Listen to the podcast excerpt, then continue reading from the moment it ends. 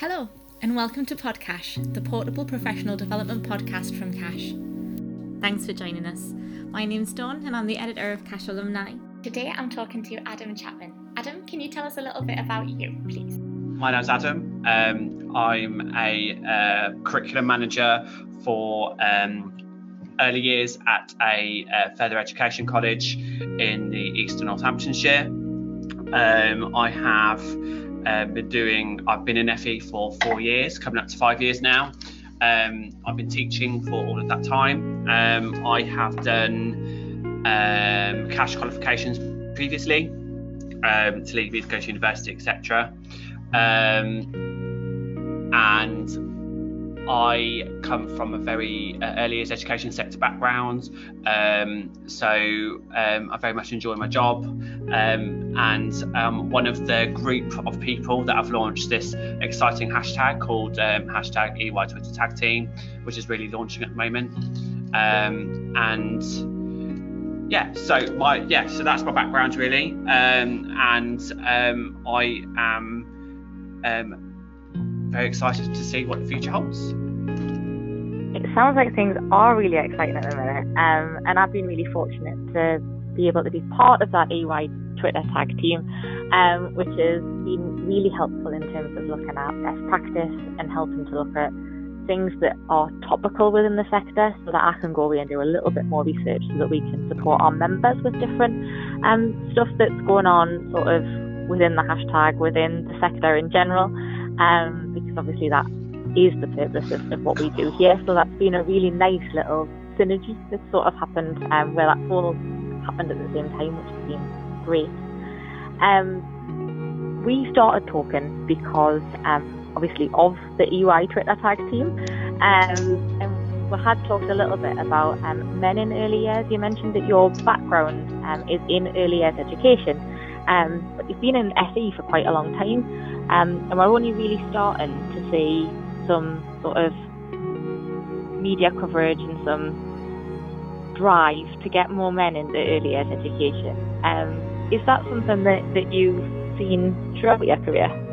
I was, and, and, and, I think this is a really relevant topic, and um, we talk about this quite a lot with the level threes at the moment. But what I'm noticing in particular is that so within my own experience i've been very fortunate in the fact that i've only ever been opened i've only ever been welcomed into the early years sector with open arms. I've only ever been treated as as everyone else would be regardless of how female dominated the sector is. Um, and i've noticed in the last couple of years there has been a slight increase i would say slight increase um, less than 10 in the last couple of years that I've been teaching it, but I think I've only taught a grand total of about eight males in my earliest classrooms, regardless of whether it's level two to level five.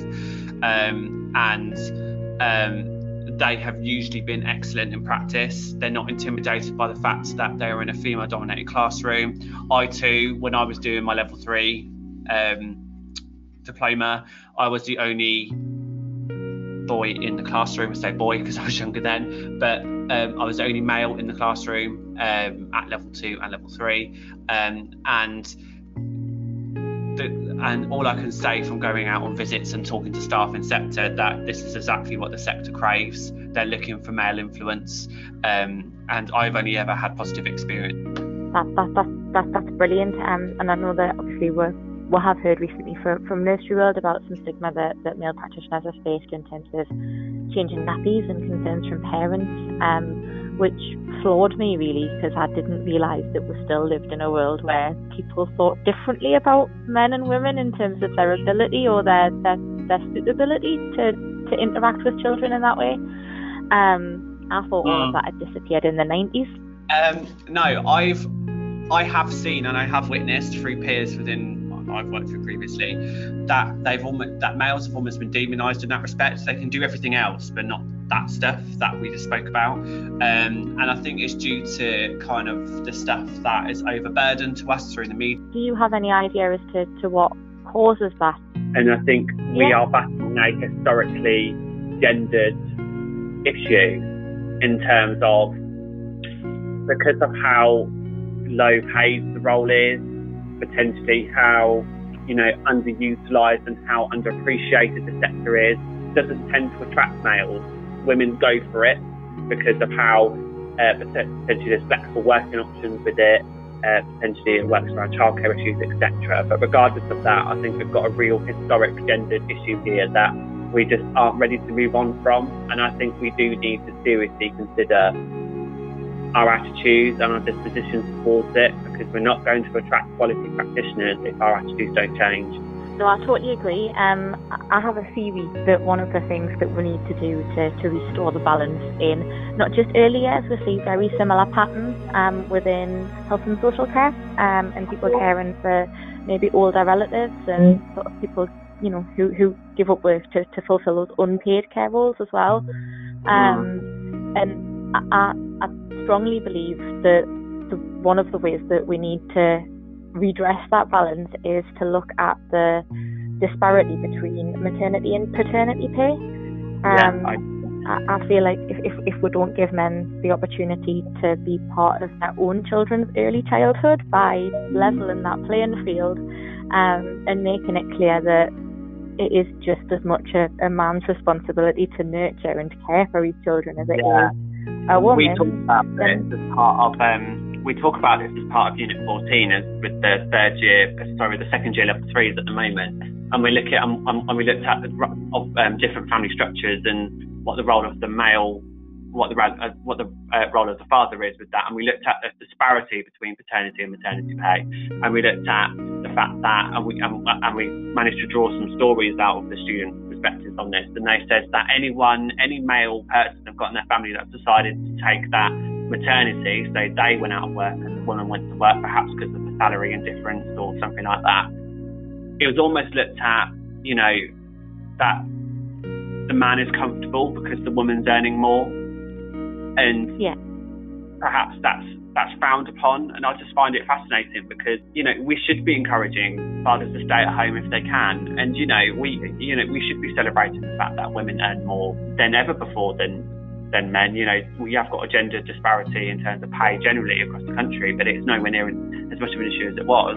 And I think that potentially we have got an issue there again with disposition and attitude. And, you know, are we demonising males because they want to stay at home when their baby's young? Yeah, and, and I think that it, it does seem that that is a much sort of more frowned upon thing than a woman taking time out to care. Mm. But, but I, I, I, do think that there's a lot we need to do as a society, not just as a sector, um, to, to, to sort of alleviate that gender gap um, in services. Yeah, um, yeah absolutely. N- Men in childcare is not, however, um, the main focus of, of the stuff that you do. Um, obviously, it is a big issue and it, it permeates um, the whole sector in terms of the, the, gender balance and the way that things work. Um, but one of the best ways to combat that is just to highlight all of the amazing things that practitioners do as a whole, whether they're male or female. Um, yeah, and absolutely. some of the stuff that you've done with your learners um, and the, the things that they've gone on to achieve since being part of an, an early years classroom and, and actually mm. learning those skills. Um, you mentioned that early years is sort of looked down upon um, by, by people or that people don't fully understand um, the role of an early years practitioner. Could you say a little bit more about that? Sure. I think that early years is largely misunderstood. Um, I think that um, where I come from, and particularly with working across the EY um, Twitter tag team and talking to different people who work in different FE colleges, etc. The early years department is traditionally always smaller, um, and it's always traditionally smaller than the health and social care counterpart. Um, and as a result of that, the voices are less because there's less people delivering on on it. Um, and then as a result of that, the student numbers are less.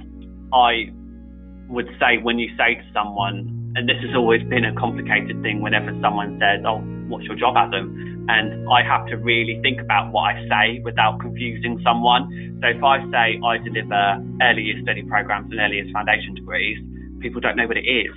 So then I have to say something along the lines of, Oh, I, I teach teaching assistants or I teach training teachers, and it becomes unnecessarily complicated and I would argue a lot of people probably say the same thing. So whenever I get asked what my job is, I almost dread it in a way because I have to go into this huge spiel every time about what my job is and what I deliver because it's not.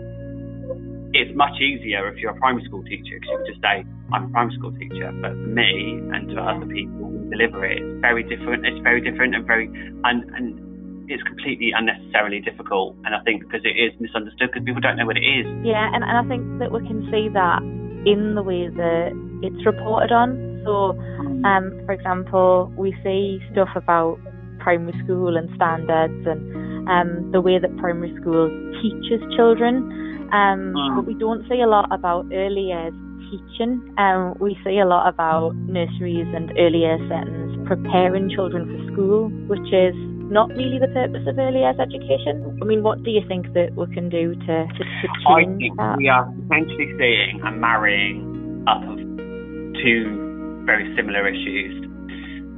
Early years is underappreciated, and so is further education. It's only recently, dare I say, since our new Prime Minister has been in post, that we've seen any focus on FE in the last 10 years. And I think because we've got two of the most ignored sectors at the forefront of the issue that we're discussing at the moment, I'm potentially seeing that we have got an issue of public ignorance potentially because of how they've been given no choice but to ignore it because it's not as important as potentially uh, primary education, secondary education, and even higher education being so politicised and marketised as it is at the moment, um, I think that's potentially a marrying of issues there. Yeah, I, I, I can I can see that, um, and I think that you're right in the early years and further education on neglected in somewhat the same way, um, in that people don't really understand what it is um, or yeah. how it works. Um, I think traditionally, or at least in, in my lifetime, we've thought of education as academic education. Um, yeah. And that is, you know, people think of reading, writing, arithmetic as being that, that is education. The other stuff is fluffy and nice. Um, and that's yeah. not true. Um, I think that health and social care suffers in a very similar way to early years. Um, it's those yeah. caring careers, um, and in a way, it's really sad because actually they're two sectors where practitioners who work in those sectors actually have to bring their whole self to work every day. They can't yeah, have a bad day. They can't. You can't. You can't just yeah. go home and switch off. And I, I know a lot of people. A lot of my friends work in the private sector, and they can walk away from it and not feel anything. And that's why one of my tweets very recently was, you know, because I've got a lot of student issues at the moment in terms of me taking ownership of them and dealing with them personally. It's where you draw the line. And I think that you, as educators and as people in caring professions, we're dealing with human beings with real issues, and it's very real to them. And naturally, because we, because the sector attracts people who genuinely care about the individual, and they really, really do, and you know, they, we put our heart and soul into everything, and that's why I'm so looking forward to half term just to have a bit of a breather. But um, it's I think it's evident in the attitudes on the hashtag EY2, um, EY2 tag team, looking at all of the perspectives that people are holding. You know, we are putting our heart and soul into actual human beings with real issues consistently for a consistent amount of time. And it does become emotionally taxing. I think. Yeah, and, and I think it's easy to see how it can become emotionally taxing because, again, there isn't that option to chuck a day's holiday in and have a day for yourself um, in the same way that y- you would be able to if you weren't in a, in a sort of teaching position or you weren't counting in ratios or you were just in a normal desk job. You know, when it all gets too much, you can take a couple yeah. of days out and you can come back and it's, it's all right again. Um, yeah. Do you think that um, in terms of early years, part of the issue is people not understanding play um, and the benefits of play and actually how structured and directed and molded um, the activities that children do within an early year setting are in terms of their development. Yeah, so um, I can because I was one of those people, um, and I'm yeah. self-admitting this here. So um, when I left school, um, I hadn't achieved what I would have wanted out of my GCSEs, and I took up vocational education as an option. And I got open to early years as a vocation as a result of what I chose to study, and because I was adamant at that time in my life that I wanted to be a primary school teacher. And before I'd ever uh, I'd ever gone out to placement, I had very much the attitude of I don't understand the purpose of play. And I think I had bear witness to really poor practice as a result of that. Yeah. And as an impressionable young person, you see practice as, oh, okay, that's just how it is then. Obviously, years on, I, I know a lot better and I pass this on to my foundation degree students and, and, my level threes. But unfortunately, I feel that practice generally, and you know, there are some fantastic settings out there, and I've gone, I've gone out and seen them and I've spoken to them, and you know, and it, and you know, it doesn't, it, it only takes someone with the right mindset and of the right, you know, skill set and development and everyone else to actually do it properly. But I think a lot of our and what I was experienced to as well and, and exposed to, I was exposing myself to poor practice and therefore my attitude towards play was negative. And it only took me to go to a really fantastic setting to make me think, oh, actually, no, the the benefits of play is evident. I think if I had that as someone who knows better, I dread to think what the public domain thinks because I think it is largely misunderstood and a lot of research Yeah, suggests that- that concept of play is misunderstood. Yeah, because that, that's you as an early years practitioner coming across bad practice, and I have no doubt that the settings that you were in had really good intentions of doing the best things that they possibly could for those children Oh, yeah, in no terms of education, but just didn't have the knowledge and the awareness of neurological development of children and how that all works in terms of play and figuring things out. Um, so yeah, yeah, you're right in terms of it, it is concerning that actually it might be worse in in society in general in terms of how that's seen. Um, I mean, how can people expose themselves to better practice? I all and I say this to my level fours and level fives all the time. We need to do, and instead of, I don't want to go into a big political thing here, but I don't think that politicians telling us with no background of the education sector they're making decisions on on what we should be doing is helpful. I think we should learn from each other, and I think and I encourage my students to visit each other in practice. And when they do it, they don't see the purpose of it originally. When they do, they see how people do things differently. And I think we need to widen our, our horizons on how practice should be and and how it shouldn't be, and have that really open dialogue about, you know, and through the reflective practice stuff that we always embed within our students, we should be talking to them about that. Okay, that didn't go well. What can we do to make it better? Because the children need to benefit here, and our practice needs to benefit. Really, kind of high level pedagogic thinking here. And I think that we need to learn from each other. We need to be encouraging peer on peer support. We need to be encouraging peer on peer, you know, not observations, but looking at practice, looking at how good practice can be, how it could be improved, create that supportive dialogue. And I think that's what the hashtag intends to do. And I think that's what we should be doing. And, I, and unfortunately, I don't think a lot of settings have the capacity to do that. But I think we should have the opportunity to learn from each other rather than people dictating how it should be. Yeah, and I think it's it's a bit of a catch twenty two sometimes, isn't it? Because people want to have the capacity to visit other settings, to do some CPD, to grow as practitioners and to, to widen their horizons. But actually there are 150,000 unfilled vacancies in early years at the moment. Um, Yeah. and it can be really difficult for settings to release practitioners to, to do any work in terms of their own development and staying up to date Yeah. with what's going on in the sector. Um, obviously, we've got EY Twitter tag team um, holding things um, together on Twitter in terms of people sharing best practice and sharing their wins as well. Um, um, Yeah. And we've got CACHE Alumni that does more of that um, case studies, sharing best practice in terms of um, very easy to read but well referenced articles about play and about different pedagogy and, and different stuff to help people to, to professionalize their own practice. Um, But in terms of that sharing wins and sharing things that have gone well, um, how do you feel about the way that early years practitioners discuss their own practice or discuss what it is that they do for a living? Um, in my experience, people who look after other people for a living are sometimes the worst people at talking about their own skills and, and sort of bigging themselves up or talking about the things that they're good at, um, Yeah. which can have a negative impact on overall perceptions of the sector because when someone says, Oh, I'm just a nursery nurse, that's sort of denigrating all other nursery nurses too. Yeah, and sense? I think yeah, I think potentially there is potentially damaging dialogue there in terms of pride of the workforce, and I think if we if we just focus a little bit less on ignoring the sector that's basically providing the foundations of a particularly damaging national curriculum we've got at the moment, because I believe the EYFS is actually a pretty good curriculum, all things considered. And I think that it's correct. It's, it could create a damaging dialogue between people who have pride in their practice and where they work and what they do.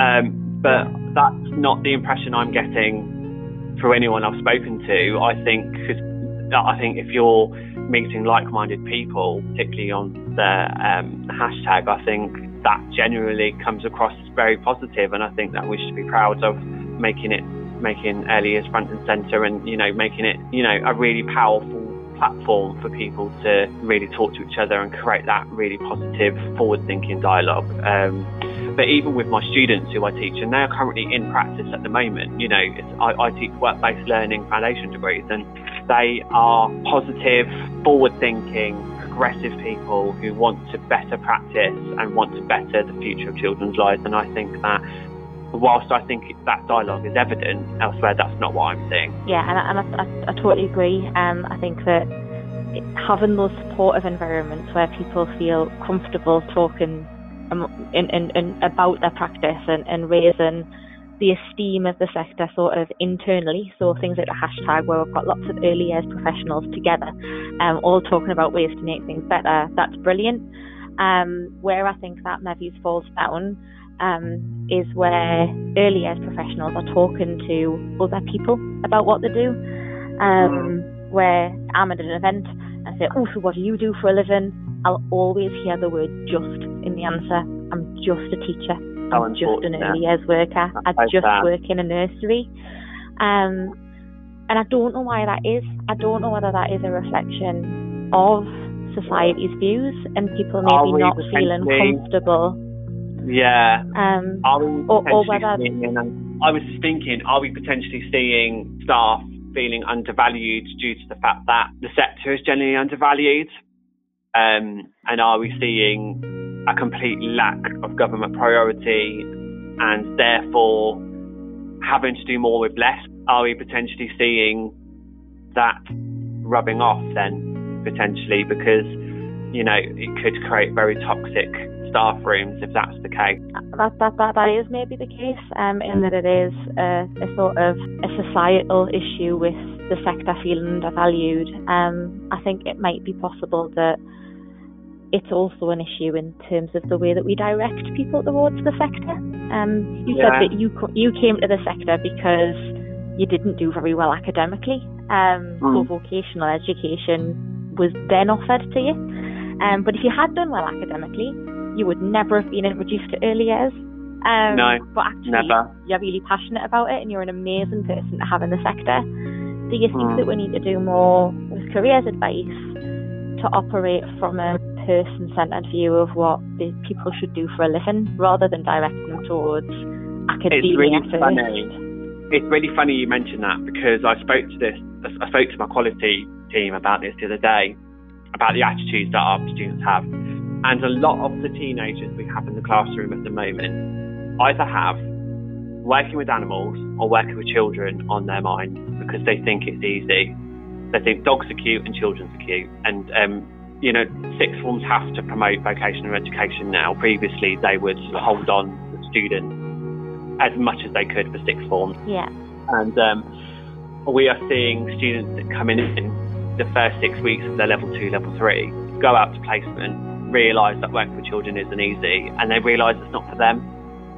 And I think potentially we need to reintroduce, and this was this was absolutely part of my school experience in secondary school. I think there needs to be more of emphasis on work experience in school, and I think that if they want to work with children, go out and work with children for a couple of weeks months if they can do it, or you know, keep volunteer if you can, promote that. You know, we want that employability in our, in our young people, and make it clear that whilst yes, we are a vocational pathway, it's not easy.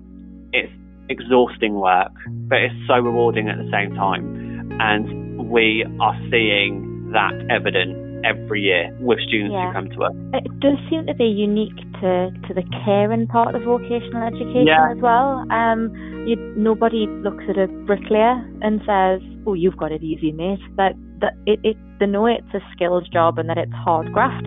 Um, we seem to, to think because caring is something that is peoply and is warm and is is in some respects fluffy because it has to be um, we don't see the actual technical value in, in what it actually provides.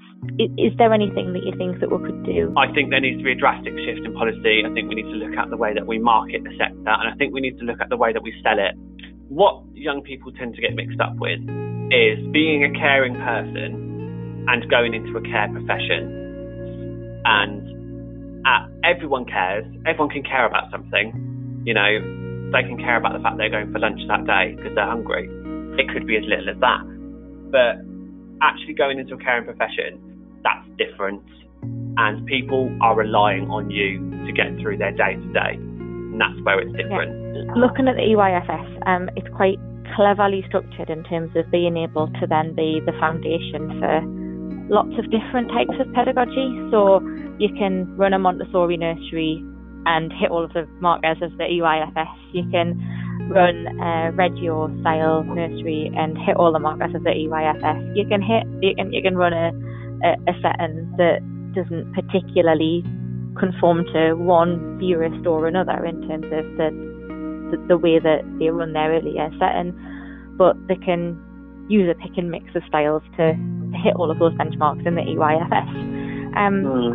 Is there a theorist, or do you have a favourite theorist, or is there, there, there someone that you think really had a, a really insightful view and got it majoritively right in terms of the way that they look at early Are we childhood? talking theory or philosophy? Or oh, there's a question. Yeah, because philosophy. my favourite theory to deliver is Bronfenbrenner. He is without doubt okay. my favourite because I think he makes a lot of sense.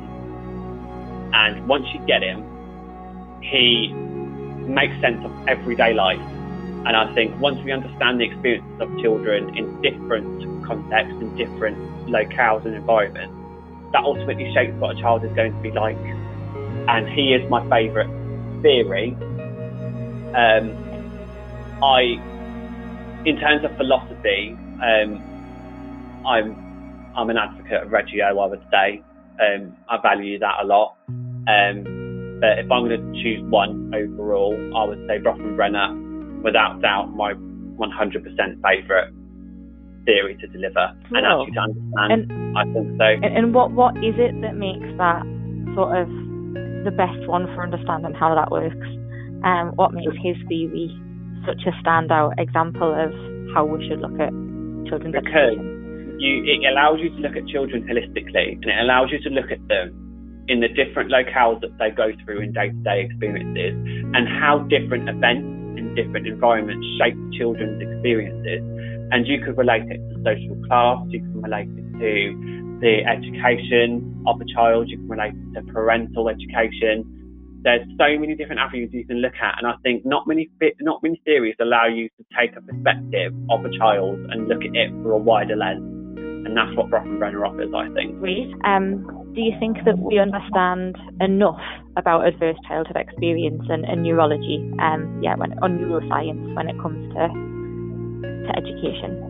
Yeah, I think if you're well trained and if you're well educated in that area, then you have no choice but to be because it underpins everything that we do. Um, what I think we don't know enough about is, and this is my particular research interest, is um, the technological age that children are being brought up in because there's so much unknown yeah. with it. Um, and for parents, practitioners, children, you know, they're educating adults on how these things work. Um, and as a result of that, I think in 10 years' time, when we have FE colleges around delivering very different qualifications, we're going to have a very different audience. Um, and I think that that's the big unknown. Um, I'd like to think practitioners are clued up on neuroscience, but it depends really. I think if you frame it as neuroscience, people think that you're talking about something biological and you're not. You're talking about how children are brought up and how they're shaped. So that would be my perspective on that. No, that makes perfect sense. I think uh, everything that we've discussed is is is really valuable in terms of trying to, to raise awareness and support those aims. Um, I am quite conscious that I have kept you longer than an hour. Is there anything that you'd like to leave our audience with as a, as a final thought, or is there anything really important that you'd like people to to think yeah. about um, about any of the stuff we've talked about, or just around the sector in general? I, I believe that um, that as a, as a male in the sector, we've got a real the issues around it are really relevant and really troubling. Um, and I think we need to continue making noise and using our hashtag, so EY Twitter Tag Team.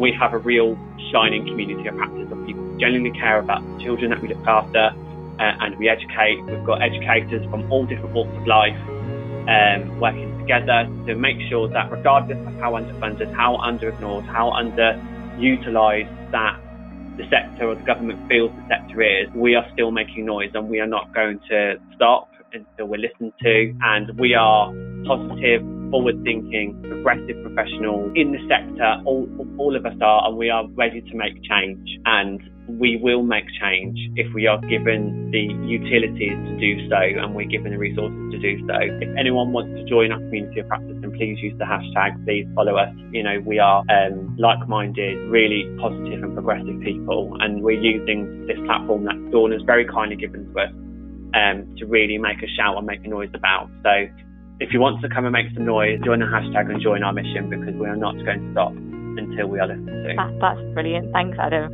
Um, and just before I let you go properly, um, if any of our listeners wanted to find more about you or about the work that you do, I know that you're not just in the hashtag, you're quite active elsewhere within the early years sphere. Um, do you want to point people towards where they can find more about you specifically? Of course, yeah. Um, so my Twitter handle is AS, so um, AS Chapman 91 um, on Twitter and my LinkedIn is um, is my name, Adam Chapman, um, and I work for the Bedford College Group in the east of um, East Northamptonshire. So um, if you want to get in touch or if you want to touch base with me, uh, my email's on my LinkedIn page. Um, I'm happy to chat. Um, I like to think I'm a nice person, so I'm not going to put anyone off. Oh, thank you so much for your time, Adam. It's been absolutely wonderful to talk to you. And thanks to you forget if you've got some best practice or you'd like to share with us something great, um, you can get in touch with us at alumni at cache.org.uk. That's alumni, A L U M N I, at cache, C A C H E for echo, .org.uk, and we'd love to speak to you. You can find us at the CACHE Alumni website at www.cachealumni.org.uk or through the main CACHE website for information about qualifications and CPD at www.cacheveco.org.uk. Thanks very much, and until next time, take care.